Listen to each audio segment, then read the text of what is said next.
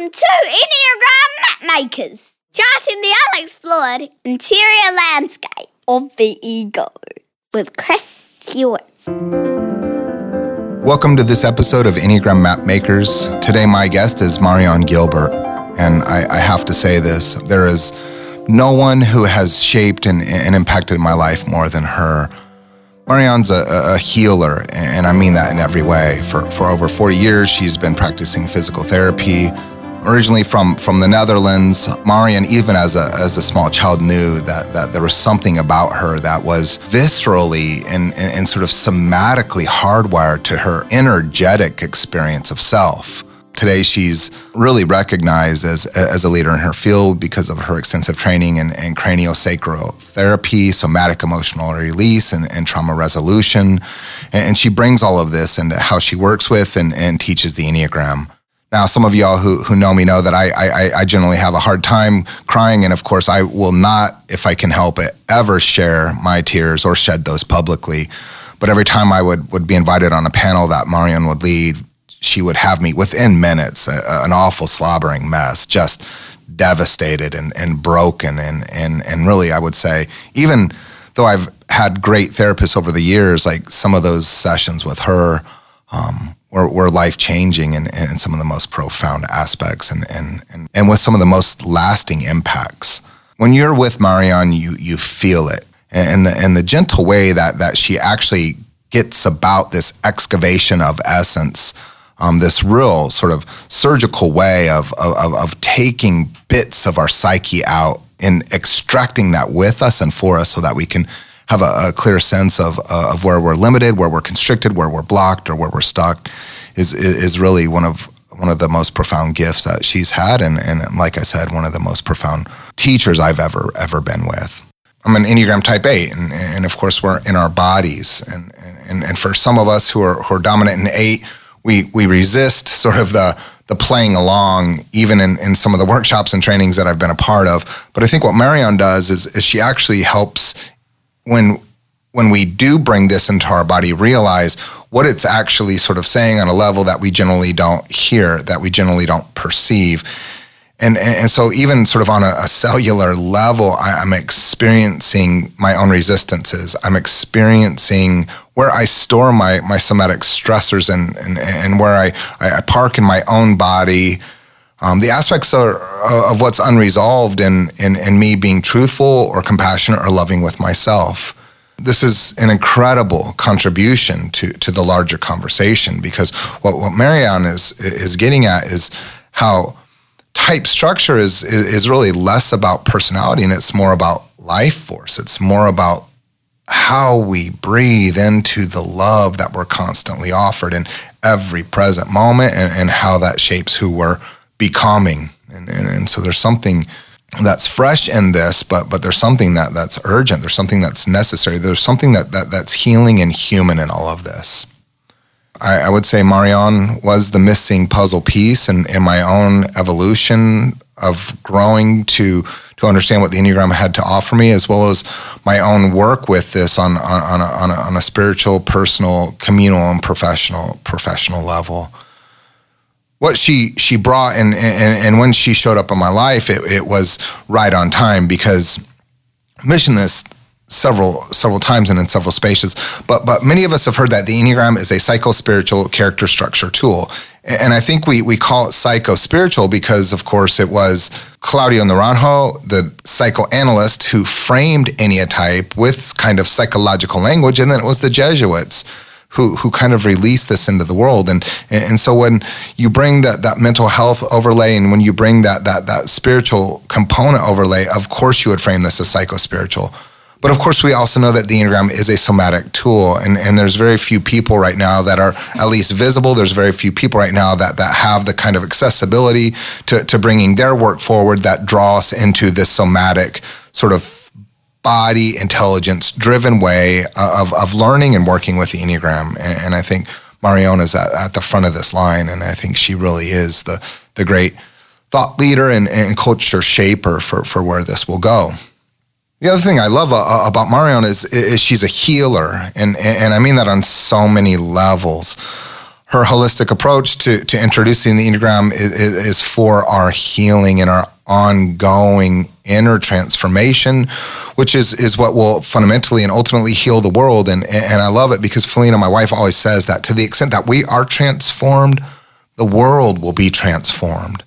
And, and so in this invitation for, for the wholeness of who we are, the, the, the, the, the rejecting the fragmentation of all the aspects of self that want to lay claim to the whole, Marion reminds us to, to, to bring this back together and, and to root it in love. And as a healer, um, I, I'll attest to this every every time I've been with her, every time I've been around her, every one of her workshops and trainings I've gone to, I, I leave changed, and I, I can mark these changes in my own life. It's it's not behavioral changes. These these aren't sort of um sort of little pencil marks on on the wall of I, I'm I'm getting taller and I'm growing up. It's no, I'm actually a different person. But I think what Marianne reminds us is we're not becoming a different person. We're remembering the person that we always were. We're remembering the person that we were designed to be.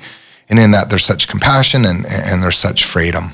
So brace yourself. What you're about to experience is more than simply a conversation. It's something that, that will viscerally impact you and has the potential to change your life. So here's my conversation with Marianne. So, Marianne, thank you so much for being willing to be part of this conversation. It is honestly a huge, huge honor to have you included in this podcast and, and, and one of the conversation partners for this series. Thank you. Thank you so much, Chris, for inviting me to be part of the conversation. I think it's a great initiative that you're bringing into the into the equation of the Enneagram. So, can you tell the folks who might not know about your work, a little bit of background on you and, and what you're up to. Anything to sort of fill in the gap before we roll up our sleeves and get into the conversation here? Yeah, so I became a certified Enneagram teacher in 2005 and with the narrative Enneagram.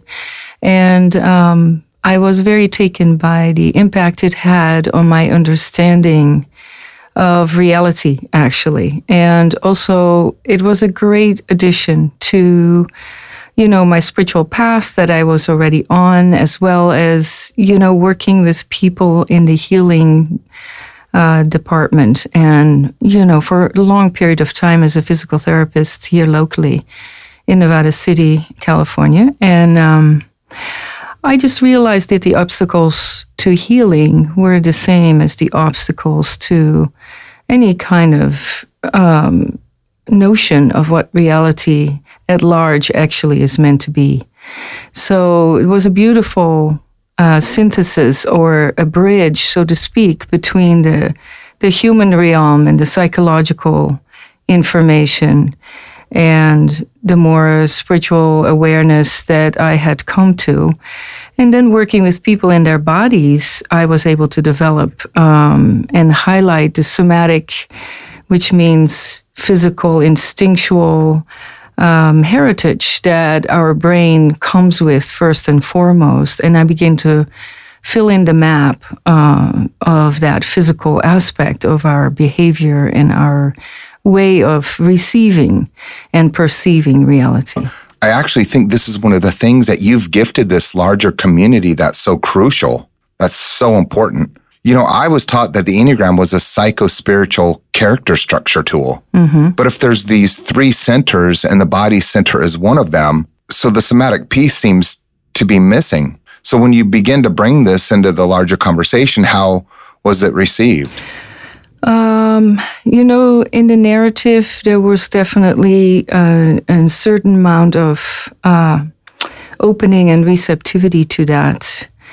And at the same time, you know, there were certain words that were not um, being able to be used, like energy or things that had anything to do with a more uh, non scientific or you know, non reality based, you know, um, you know, content. So that was difficult, but I think that the openness of the um, of the narrative to want to come up with a method to work with relaxing you know, the type structure and releasing some of these obstacles, you know, allowed us to uh, collaborate uh, between Helen Palmer and Terry Saracino and myself, as well as David Daniels, you know, to really uh, begin to see what was really here in the physical realm that was actually at the root of some of that reactivity that we're always you know come up against you know? So marianne do you consider yourself a healer or, or an energy worker with with what you've set out to do? Well you know that's i wouldn't really call myself that as a you know I I would more say I work with facilitation of healing and energy um, because I don't really feel I'm the owner of that. You know, so if you call yourself a healer, then uh, there is some kind of a subject. It's a subjective relationship, and you know, healing happens all the time right? And energy is moving all the time and is expressing itself all the time. So I find myself just having been interested in, you know, perceiving that in people and how they block that, you know, life force or that energetic flow in their being that then gives rise to, you know, uh, partial, you know, observation of the truth and partial reality.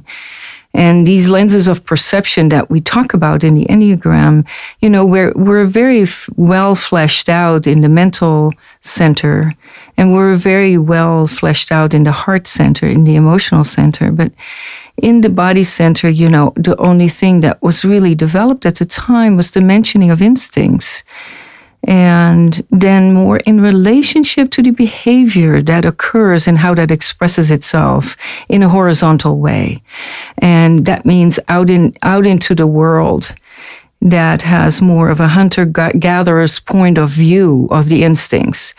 And I was more interested in the somatic structure that was organizing itself for the sole sake of survival as a separate human being that is opposing, you know, the spiritual reality if you look at it superficially.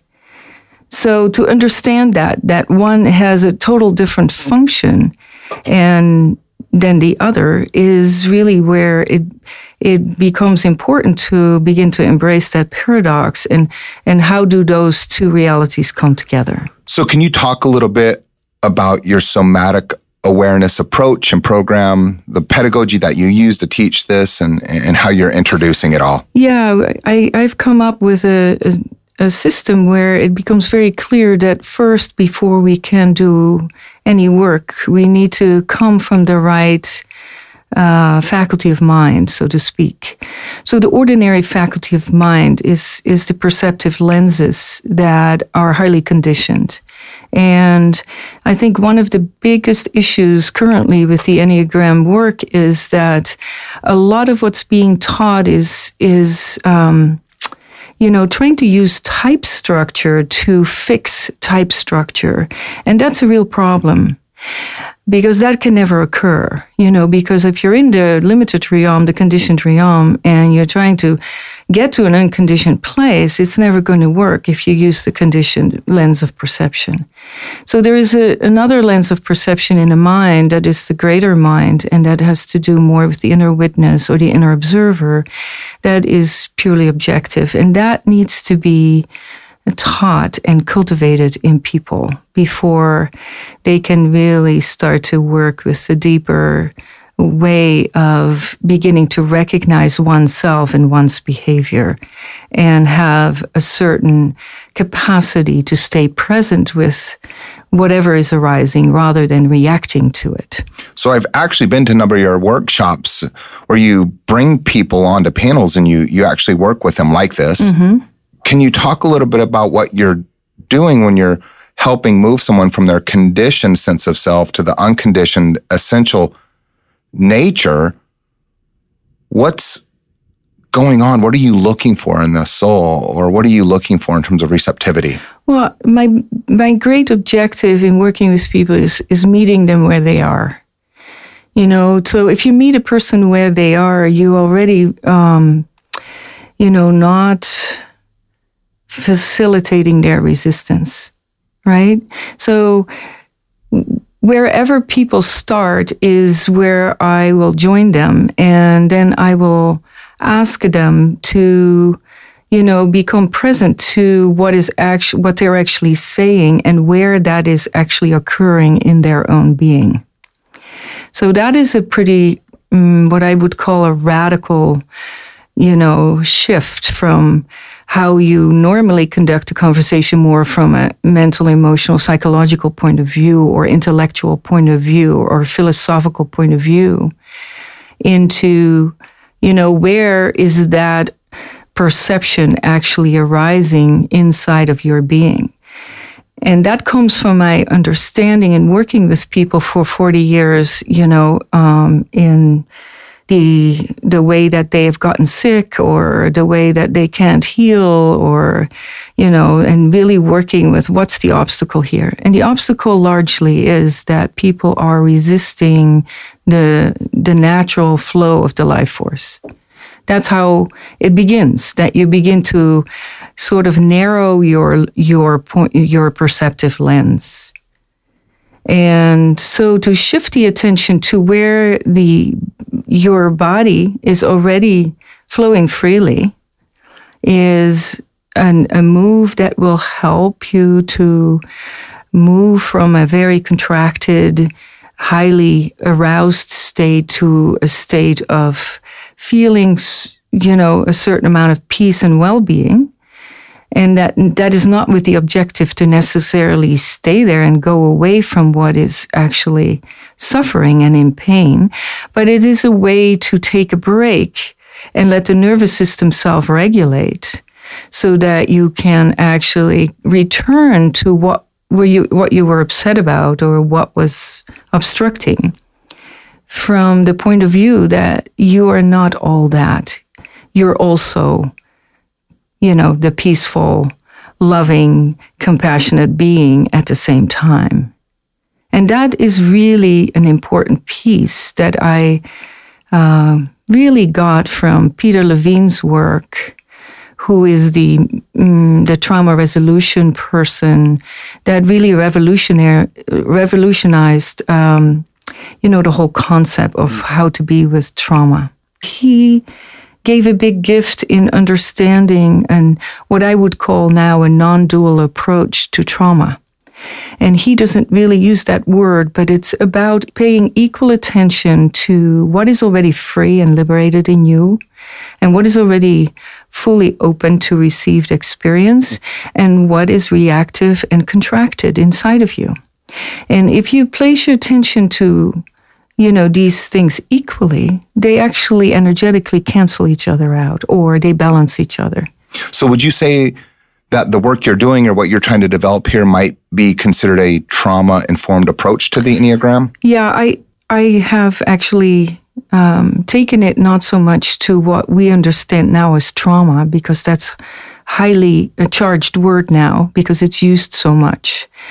And I don't refer to it as, as a trauma as in, you know, somebody has gone through a very intense, you know, obvious experience. It can be actually um, the birth process of coming into this world and separating from the mother in itself is an overwhelming experience for the nervous system, both for the mother and the child. There's really an amazing process that goes on there. And then it can be as simple, simple of a child that is crying for the mother in separate in a room and the mother is either not there or cannot come and the child is getting overwhelmed by their fear or their sadness of not having, you know, something close that is that it needs for its nurturing. So you can see I'm bringing it way down into the normalcy of you know, our space time continuum we're, we're living in. And that we have all the time overwhelming experiences that the nervous system cannot, you know, conduct in the time frame that it has. So knowing a little bit about neuroscience, that once the nervous system becomes overwhelmed, it begins to sort of uh, contain the charge in somewhere inside of you and sort of wall it off and so that it can return back to functioning because that's instinctually important that you become you know present to the world around you so that you can protect yourself and you know make sure that you are returning or staying in a state of well-being. So Marianne, I want to go back a little bit here. You you mentioned life force, this idea mm-hmm. of life force, and I've heard you talk about this before. It's it's amazing. Help me if I'm getting this wrong here, but it's like you look at the clustering of the harmony triads less about personality or less about how personality presents and more about this idea of life force. Can you explain mm-hmm. that a little bit? Well, life force is actually not an idea, it's in reality, right? Without life force, we could not lift our hand, we could not have a thought, we could not, you know, create uh, the filtering of our blood. You know, there is there's without life force, we there is no movement possible. So the fact that we are actually able to function is you know, because of our life force that feeds all the processes that makes us human and makes this whole machine work, you know, for us and so that we can have a life experience. So it lies at the core of everything we are and everything we do. And then when you look at those harmony triad clusters, it's as if you look at them and see hints of life force. Mm-hmm. Yeah. So the, the life force flows through the whole body and you know, the body and the brain are largely, you know, to be divided in three main perceptive lenses. Okay, the perceptive lens of the mental lies in the neocortex. And that's where the cognition happens. That's where the analysis happens. That's where the planning happens, the imagination.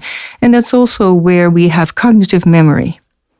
And we pr- pretty much refer to memory as cognition, but we have tissue memory. We are finding out that actually our body, you know, doesn't really forget anything. And therefore, it's really important to understand that the majority of that lies in the sub and unconscious part of our being. So by the time we were three and beginning to say I is when that cognitive memory sort of you know, sparsely begins to happen, we're already completely formed in our predisposition of our survival patterns. So you can see how it then becomes difficult to cognitively address, you know, our our problems just psychologically or just mentally. It's never going to happen. Would you say that the somatic storage of our memories is actually more accurate than the cognitive storage of our memories? Oh, it's a, it's just a different it's a different lens. I would say it's more uh, complete but less accessible than the cognitive memory. And cognitive mem cognitive memory is also something that gets um, amplified if there was overwhelm attached to it in let's say a trial setting, eyewitness testimony is is generally unreliable. And and maybe that's because our cognitive memory is backloaded with metaphors that that we use to, to fill it with meaning, right? I, I do this. I fill my memories with the aspects of what I need to tell myself about what I hope or or would like to believe is true about me or or to justify the, the, the meaning of my own stories to myself. But the body doesn't lie, right? The the body holds these things, right? Yes. Yeah, absolutely. You know, I noticed when I was working with people and even inside of myself as I was observing myself, is that the story of the cognition and the cognitive memory is often opposing the story of the tissue memory. So, for instance, when somebody is uh, on the table and I'm talking to them and I have my hands on them wherever their pain is, and they are saying, "Oh yeah, no, I'm I'm fine. This is actually, you know, when I went through this situation or this particular event in which I hurt myself, you know, I'm I'm totally resolved around it, and and at the same time, I feel the body tighten up." Right? So the body is telling me actually something very different than what the mind has told the person, uh, you know, to themselves cognitively. And that happened so that they could move on and continue to function in the world. and they didn't notice that something got walled off and they have not you know maybe spend a lot of time you know inquiring into their body with what was going on so it's almost like a detaching or dissociation from the physical reality honestly, your work is incredible. I, I feel like I can't even keep up with it. and I see the impact of it in people's lives. Honestly, I'll say this, Marianne, of everybody I've ever worked with or trained or studied under, it's you and, and your teachings that's made the deepest and longest lasting impact on my life. And my wife, Felina's life too. You really, really are gifted. Well, I'm really happy to hear that it's serving, you know, other people in their quest to awaken from this, you know, partial dream that we're living, because that's kind of what I understood and you know, when I had to deconstruct in my type structure and I went about it in all the wrong ways, you know, and hit my head against the wall many times and saying, oops, yeah, here it is, type structure, wanting to fix type structure and how persistent that is and not listening to my body. And, you know, so that's how I have come to it myself by living through it in, in all the ways that I am now um, suggesting people do not really repeat, you know, because it's very painful. So, do you mind if we turn this to you and talk about your own story and what that deconstruction of type structure for you looked like? Maybe starting with your sure. type and how you came to understand your type. Mm-hmm. Yeah.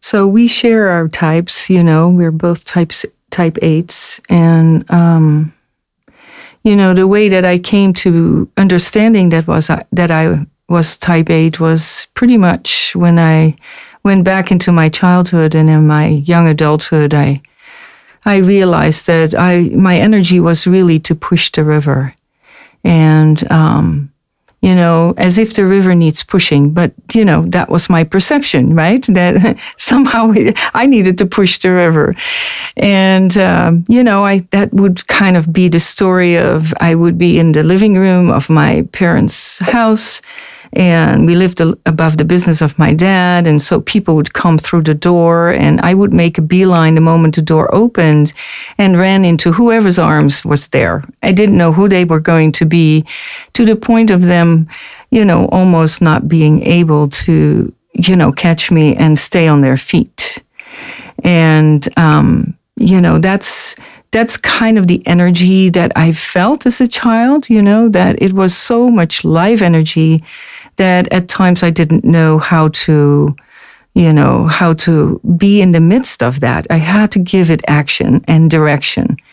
And it was really from my belly forward. And I loved sports for that reason. And, and then I realized, you know, even before Enneagram awareness that, um, pretty soon I was the one that go- was going to be targeted on the field. So I chose actually um, because I didn't like the impact and uh, the contact with other people physically in, in the form of what appeared to be conflict. I did not like that. So I, I chose actually sports with a net in between so that I didn't have that problem. And I, I see that now, you know, that there was a big part of me just not really knowing how to harness that energy in any way. So the beauty of that was that I have a, had a lot of life force to give life, but I also, you know, got a lot of feedback from my surroundings that at times, you know, I was being perceived as being too much and too too intense. I remember you once telling a story about when you were maybe a little five year old girl in a train station and, and accessing your energy and, and, and moving a crowd with it. Could you, could you tell a little bit about that story? Yeah, I was a little older, but you know, yes, the whole notion of playing with that energy and noticing that if I would push my energy into my belly and start pushing forward, to try to catch the train, you know, people in front of me would part. They would just feel it and just move out of the way so that I could push myself through without using my hand to push anybody. So that's how I began to kind of play with that energy at that time.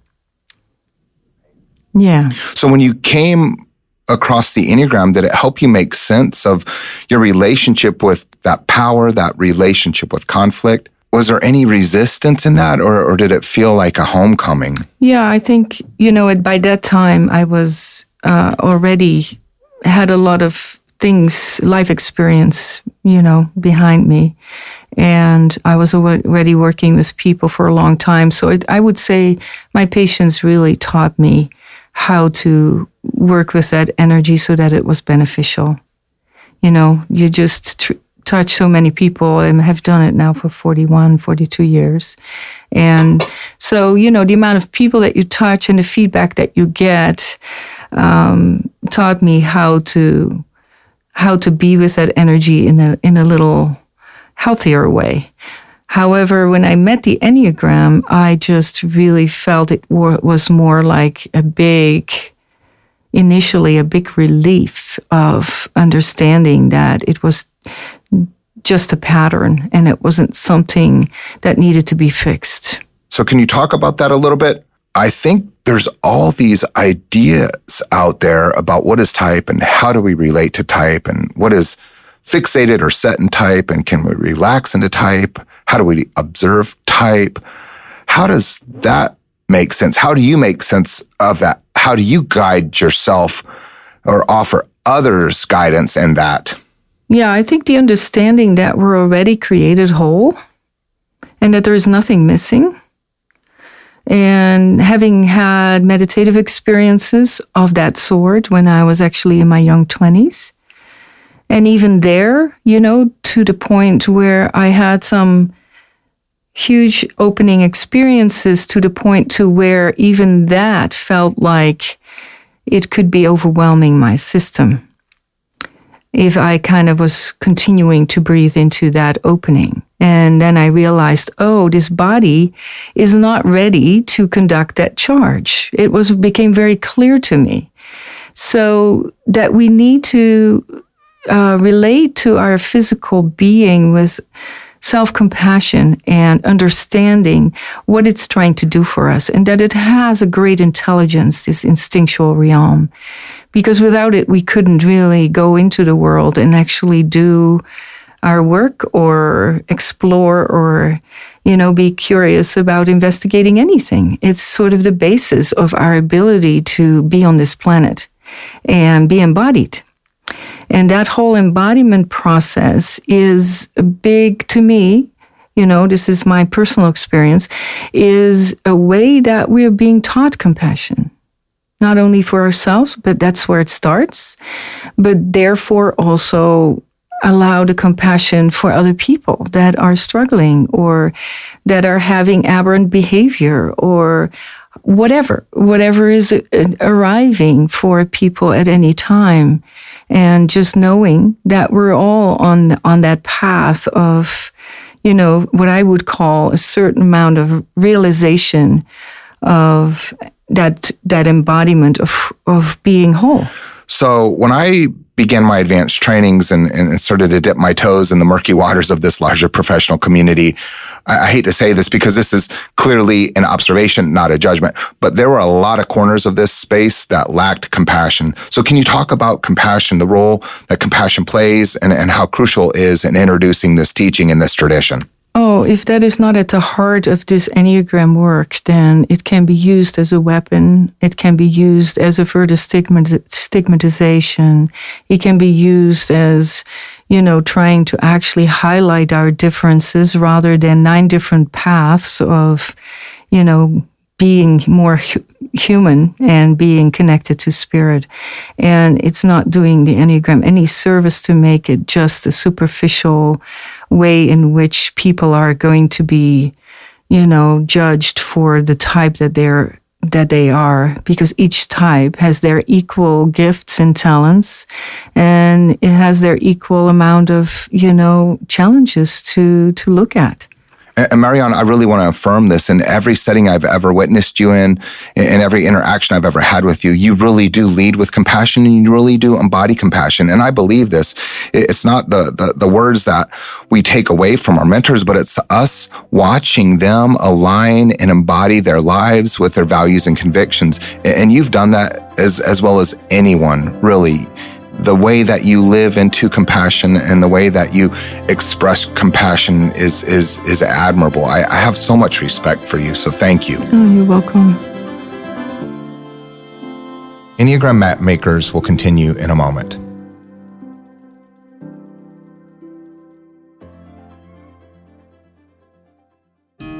In Chris's book, The Enneagram of Belonging, you'll discover that knowing ourselves doesn't necessarily mean we accept ourselves. Most of us tend to curate the personality of our type, leading with the traits we perceive as positive and sidelining the traits that cause us shame. But what if it all belonged?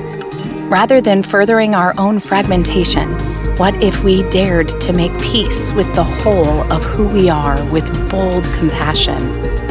The Enneagram of Belonging is your guide to this essential journey. Get your copy today, wherever books are sold. I fortunately was tra- was trained by very good teachers and in the narrative, and I really trust that method of letting the people themselves speak for themselves and to be the experts of their own type and not having a teacher or an authority come in and tell them how it is and also the respect for, you know, people discovering their own type. And I know you've written a book about the sacred Enneagram and highlighting that, that it's sacred material and it needs to be treated like that. And to me, that the narrative holds that pretty close, you know, and saying, yes, you can be a guide. Yes, you can be a facilitator for the the self discovery process, but, but please don't take that away from people because that's really where, you know, people are going to understand it more deeply when it are, when it becomes clear to them and they recognize hmm. themselves. Mm. So that's amazing. You know, when you frame it like that, there's such an honoring of a person's ability to own their own story, mm-hmm. the ability of them to live into their own essence. Right it's a good reminder for some of us who weren't trained in the narrative tradition. If we don't take this inward first, we have no business bringing it outward. There's no work we can really ask anyone else to do that we've not done ourselves. You can only take someone as far as you've gone yourself. Absolutely. I mean, and that's also a value that the narrative holds is to at least attempt to walk our talk and and to really come from that place. So the the other thing that I want to highlight is that I think that maybe what has happened here in the big mushrooming of the Enneagram be, being made public, it's really good good a good movement that has occurred because people have more access to this wisdom tradition. And of course, the negative part is that it gets popularized. And we're forgetting sort of where that Enneagram, you know, really was rooted and how it was brought to the West. And that the father of the Enneagram is Mr. Gurdjieff, who, you know, did not necessarily, you know, in so much detail work with the filling in of the the personalities, but worked with definitely the concept of that we as a species, as a human species, live in a state of self forgetting. And that the whole objective is to self remember of who we really are.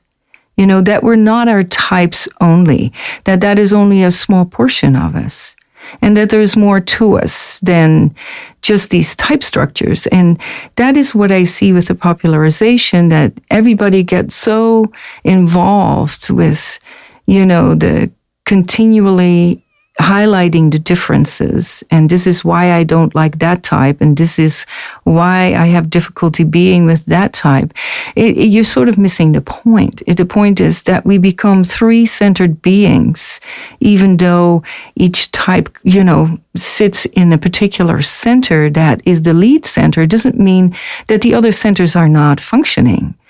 You know, and I think we forget that. And that's kind of my main point inside of my own understanding, working with myself as well as working with the Enneagram as I bring it to the people that the somatic lens is, is, is a lens that was not fully mapped out, which, uh, you know, I feel like I've made a, an attempt to really bring that in as an, as an energetic uh, split, so to speak, between the contracted life force and the free flowing life force.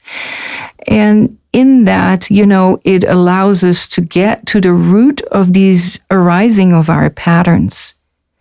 But it doesn't mean that it's the only thing that's important. It still has to move through the emotional patterning as well as the mental patterning.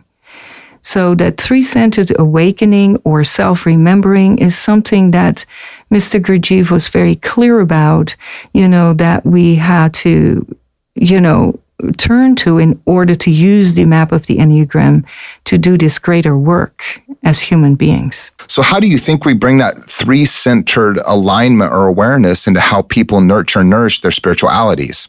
Well, the, the good news is that it's non denominational, so you can really apply it to any kind of religious mm, path that you choose because it's an internal uh, organization that allows you to to get from a reactive conditioned response to a more relaxed receptive you know, way in which you can open yourself to you know spirit in whatever way and form you want to um, you know you want to see that and again, to me, that has great promise for the world that we are, instead of fighting about religious preferences, we can just share this and add this to our prayer or contemplation or meditation practices. And it's not in conflict with the doctrines that we believe are, you know, more true or less true. And therefore we go to war for it. So it has great potential for creating that more deeper, peaceful understanding that we all have different ways at which we perceive spirit. Thanks for sharing that. Mm-hmm. Let me ask you this. So, you learned Enneagram um, not quite 20 years ago. Over the last 20 years, there's been quite a bit of evolution of the tradition. Mm-hmm. Could you talk about your understanding of the gift of this tradition in light of its evolution and change? Can you talk about your perception of how you brought this inward and allowed it to facilitate your own inner work, your own transformation. Mm-hmm. Yeah. Well, I think the great potential here, and I see that some people are teaching it in that manner. And it, at the end of the day, doesn't matter at what level you want to teach it. If you want to use it for pure psychological health and well being, um, that can be very beneficial.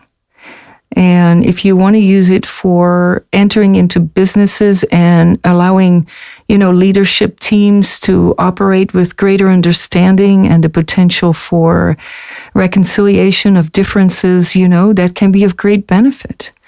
You know, for me personally, I'm really more interested in how it can lead to really fully transforming, um, you know, the reality as we perceive it into a greater understanding of, you know, how we were created to be. And, um, you know, it's even as a child, I felt like the, the, you know, the continual thought would always come into my mind as there must be more than this. There must be more than this, you know? And it would come up in regular uh, occasions. And I believe there is an, an inner spiritual instinct, for a lack of a better word, that we all are kind of looking for something, a life that is bringing more fulfillment than repeating and regurgitating all these same ways with which we're trying to you know, make sense of life and expecting a different outcome. I mean, that isn't, that is not even intelligent to keep doing the same thing and expecting a different outcome, right? So the diff- difficulty here to me is to understand that the brain itself loves repetition. It loves to stay with what it has learned and what it knows.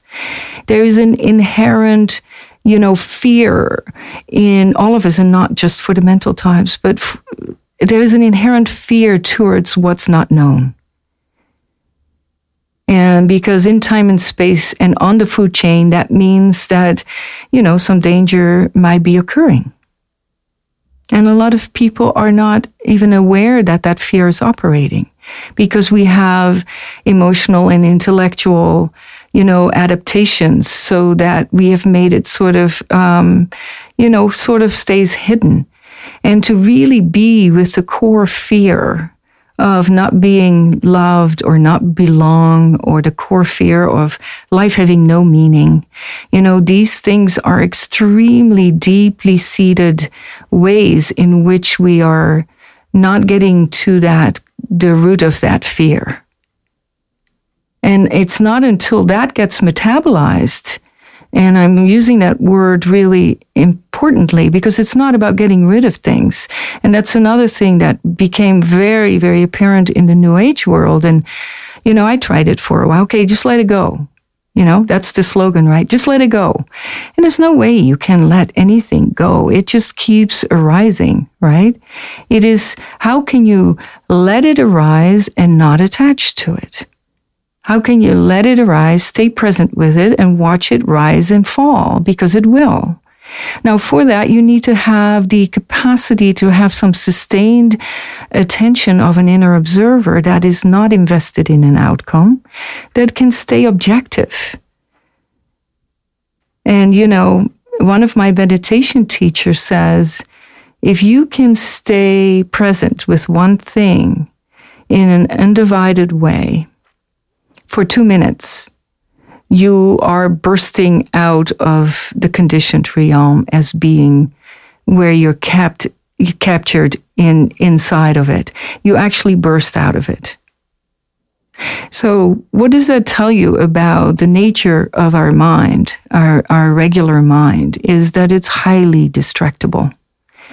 And so, the sustaining of that attention is a really important practice so that you can witness, you know, the rising and falling of the thoughts, the emotions, and the sensations. And, and therefore, you don't have to react to it. It's extremely liberating. And I think that's what we all want at the end of the day. It's just, why don't you think we allow ourselves to receive or why don't you think we give ourselves permission to receive the very things that we wish we had? I think it's not a matter of not wanting. I think it's just not realizing that reality is there because of the way our mind doesn't let us stay long enough to witness it. And we can't really know what we don't know until you happen you know on it because you know that instinct to want to you know, be more embodied and be free and be, you know, realized in a way that doesn't really make you feel like you're thrown around by your conditioned mind is is there in everybody. Everybody doesn't want to suffer like that. Even if they don't know it. It's just a bummer that it's the pattern and the rut that so many of us fall into and then say stuck in. Yeah, and to me that's also, you know, I believe why we're here is to learn to slow things down. Unfortunately, what we are creating is more how our mind works, and we create faster and faster, you know, worlds, you know, in order to answer to it, which gets us more and more captivated.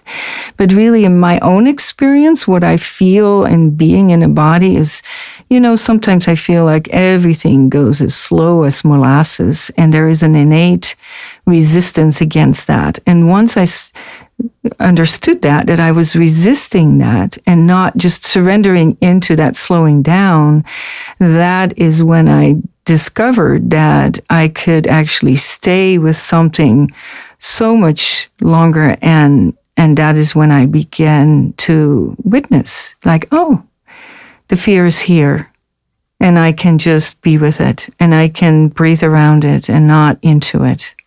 I'm not going into it. I'm just going to allow it, but I'm not going to join it. And that's when you're, you're becoming more primed to be able to begin to see what your body can and cannot stay with and to learn from your body that that is having a reason why you can't stay with it. It's too big for you yet. There's too much there.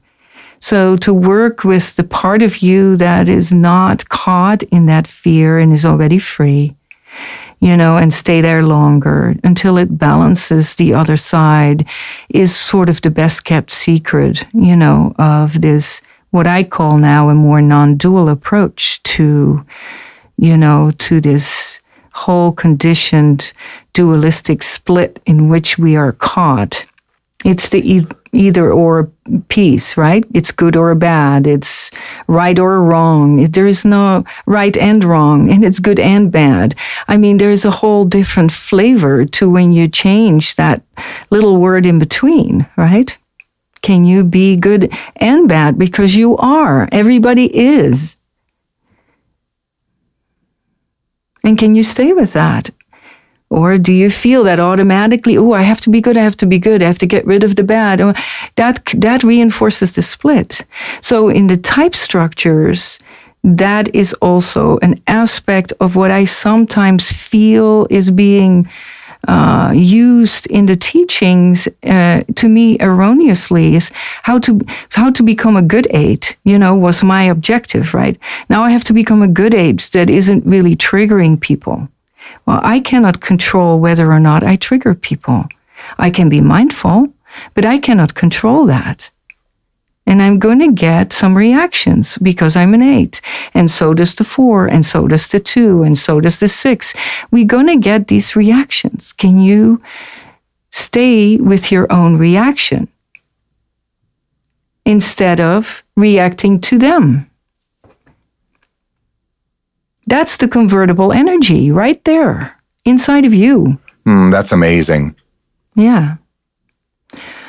Yeah, I just want to say what a blessing it was for me to to discover the Enneagram because it really helped me bridge, you know, my meditative experience with my human experience. And what I love about it is that it has this deep potential to really bring, you know, our horizontal world of conditioned hunter gatherer survivor kind of activity and expression you know in direct rela- relationship with a vertical reality that has to do with you know who we are in relationship to spirit. And that you know to me the enneagram has that potential to really teach us how to get to that place where the horizontal and the vertical meet. And I haven't met any system that in so such a succinct way can actually give us not only the the actual attributes of recognizing these two reality as not disparate you know, uh, different, being disparate and different, disparate and different, they are actually connected uh, intrinsically and are a different expression of the whole. It seems it's that space between the sacred and the profane or where the the divine and the human meet that's actually spiritual. Yes yes. And you don't have to let go of anything. You just need to learn how to let it be and be present so you were the first person who ever introduced me to the existential hole, that little gap at the bottom of the Enneagram between mm-hmm. four and five. Can you talk a little bit about that? Because it seems like type four and type five play a really important role for the rest of us, helping us connect that space between our head and mm-hmm. our heart. Yeah, absolutely. And then uh, if you look at it, uh, right above it is the nine holding grounding that the four and the five, holding it up. So, what's the the mythology of this existential hole? Where did this show up in the tradition? Uh, what's going on in that little gap? What do you think this means? Well, it's it could be seen as very simple if you look at it more from uh, human beings being um, given, you know, temporal bodies with a, a, reality of that's impermanent, right? So the moment you're born and you know you're going to die, you know you have a, an, a finite um, time frame in which you can operate in your life with a, an existential fear that is being embedded in your being so that you can uh, react appropriately to uh, fears and and hazards and dangers around you. So you have to have that existential fear in order to, you know, have survival mechanisms and defense mechanisms and ways in which the instincts keep you alive. Now, in human beings, you know, these existential fears are being translated up through the limbic system and also translated by, through the cognitive system. And these memories of how we survived a long time ago, you know, are being repeated automatically. So that is what I believe that existential hole is representing is the, the, the, the fear that we are going to disappear when we die. That who we are is going to be gone. And that is that feeling of, you know, dropping down into that existential he- eh, existential hole and the four feels it's going to dissolve in its you know, in the core of its grief that something important has gone missing. And therefore they will be abandoned. And therefore we, they will not survive. And for the five, it's, you know, if they are really feeling that part of them that is so afraid of the, the unknown and the unknowable and the void, you know, and if they go there to the blank mind, they believe they will actually you know, disappear, evaporate. So they are the guardians there, you know, but we have nine different versions of that, don't forget, you know. But they are really holding that very very distinctly. And if you interview and facilitate fours and fives processes, to know that means that you, you have to go really gentle and really slow and not push the envelope because there's a lot of energy there for them to, to master and to learn how to be with and learn how to balance. This is what's important to realize that we live beyond type. Mm-hmm. This is fundamentally a luminary role that these two types play for the rest of us. Yes. To show us that way home. Exactly. It's a huge responsibility. So I'm wondering if you can talk about what's bringing you joy in your life these days. Joy is to be actually in my own home at this point. and um, I I have a place in, in the forest and I can actually look out and I have the long view over the mountains, and you know that's brings me deep joy. The other deep joy that I have is to be allowed and privileged enough to be able to sit with people who want to change. That just deeply brings such a deep joy and and you know deep care and heart opening into my into my life. It's just it's just a miracle every time it happens. So that brings me deep joy. You are perfectly vocationally aligned with what it seems like your soul's creative purpose is. And, and I mean that. I'm not exaggerating when I say this. You know that that Phileena and I have had incredible mentors. We were able to spend quite a bit of time with Mother Teresa before she passed away. Mm-hmm. Um, we were able to be in conversation with Jean Vanier before he passed away, and yeah. of course, Father Thomas Keating was one of our founding board members. Richard Rohr again is, is, is an incredible mentor, but I, I I put you in that small circle of people who've changed everything for us, who've oh, given us um, new ways of, of seeing and being and, and, living faithfully. And so I'm indebted to you. I'm, I, I, I bow to you with honor and respect and, and deep admiration. And I'm so, so thankful for you. Thanks so much for the investments you've made in me. Thanks so much for this conversation. It's been so dense, but as always, you make these things so accessible. You make these things so human and so honest. Really, I want to honor you as one of the great guides of our time and one of the, the, the mentors who's made the deepest impact on my life. Thank you so much, Marion. Well, thank you. That seems to be way too much for for me to take in at this moment. So that's my work.